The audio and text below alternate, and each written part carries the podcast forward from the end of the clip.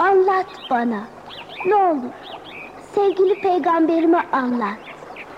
Muhtacım ona. Kainatın efendisini tekrar tekrar hatırlat. Her şeyimizi ona borçluyuz. En evvel peygamberime anlat. Öğret bana. Anlat bana. Öğret bana.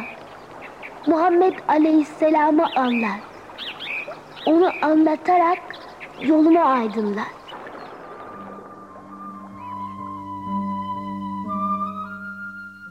Miladi 611 tarihinin Şubat'ına denk gelen Ramazan ayının 17. gecesi. Güneş henüz doğmamış. Ortalıkta çıt yok. Dünya bir uçtan öbür uca kadar kalın bir sessizlik tabakasıyla kaplanmış gibi. O sallallahu aleyhi ve sellem bu ürpertici yalnızlıkta yine Hira mağarasında itikaf ve ibadetle meşguller. Gece sehere doğru akıyor. İşte tam bu sırada mağarayı bir ışık atomu patlatılmış gibi en dip noktaları dahi aydınlatan bir nur doldurdu. Sevgili peygamberimizin karşısında Cebrail aleyhisselam çok güzel bir insan şeklinde. Üzerinde sırmalı atlastan bir cübbe var. Güzel kokular sürünmüş. Büyük melek konuşuyor. Konuşurken de semadan, dağlardan ve ağaçlardan sesi geliyor. Hayret verici bir hal. Bu an kainatın yaşadığı en kıymetli zaman birimlerinden biridir.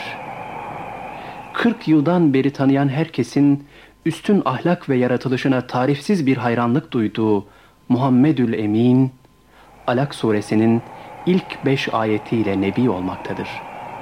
Melek ilahi emri iletiyor. Oku.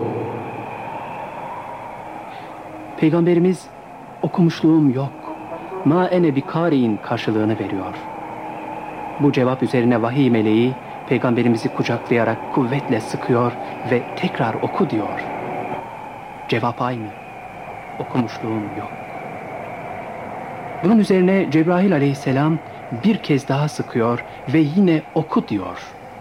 Cevap aynı. Okumuşluğum yok. Cebrail peygamberimizi üçüncü defa sıkıp bıraktı. Ve onun kalbinde surenin silinmeyecek tarzda yer edecek hale geldiğini anlayınca ilahi fermanı nakletti. İkra bismi rabbikellezî halak. Halakal insâne min alak. İkra ve rabbukel ekremüllezî alleme bil kalem. Allemel insâne mâ lem ya'lem. Peygamberimiz de ayetleri melekle birlikte okumuştu. 23 yıl devam edecek olan vahiy başlamış ve ebedi İslam güneşi batmamak üzere bu gecenin seherinde doğmuştu. Cebrail'in görünmesi, onu üç kere sıkması ve sureyi ezberletmesi hepsi an bile denmeyecek bir kısa zaman parçası içinde olmuş ve büyük melek gözden kaybolmuştu. Sevgili Peygamberimiz gelen surenin mehabetiyle, ürpertilerle dolu olarak mağaradan çıkıp evinin yolunu tuttular. Eve varır varmaz beni örtünüz buyurarak heyecan ve ürpertileri geçene kadar istirahat edip sakinleştikten sonra yaşadıklarını Hadice'ye anlattılar.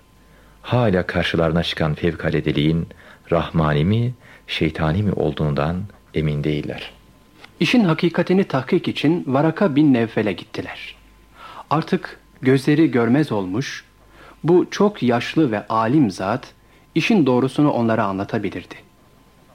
Varaka Efendimiz'i dinledikten sonra Bahsettiğin Cenab-ı Hakk'ın Musa ve İsa peygamberlere gönderdiği dürüstlük timsali manasında namusu ekber ünvanlı Cebrail'di. Yemin ederim ki sen İsa aleyhisselamın haber verdiği son peygambersin. Yakında ilahi emirleri tebliğ ve cihat buyrulur.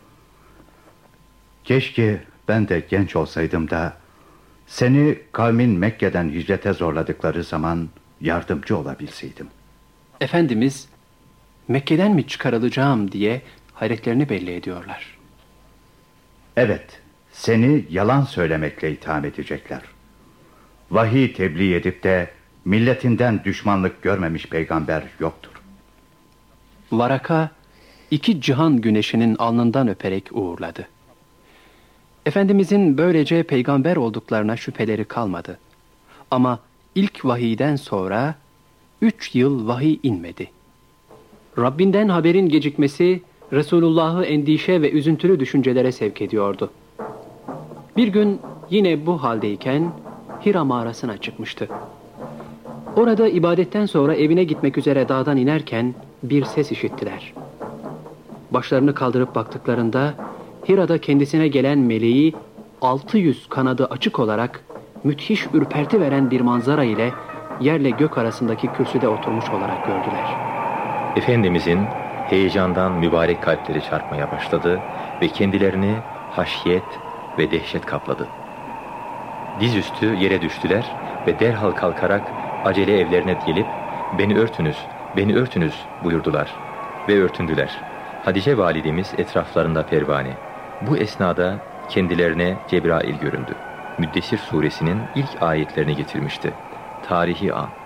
Ona sallallahu aleyhi ve sellem Allah'ın emir ve yasaklarını bildirmesi için risalet vazifesi tebliğ ediliyor.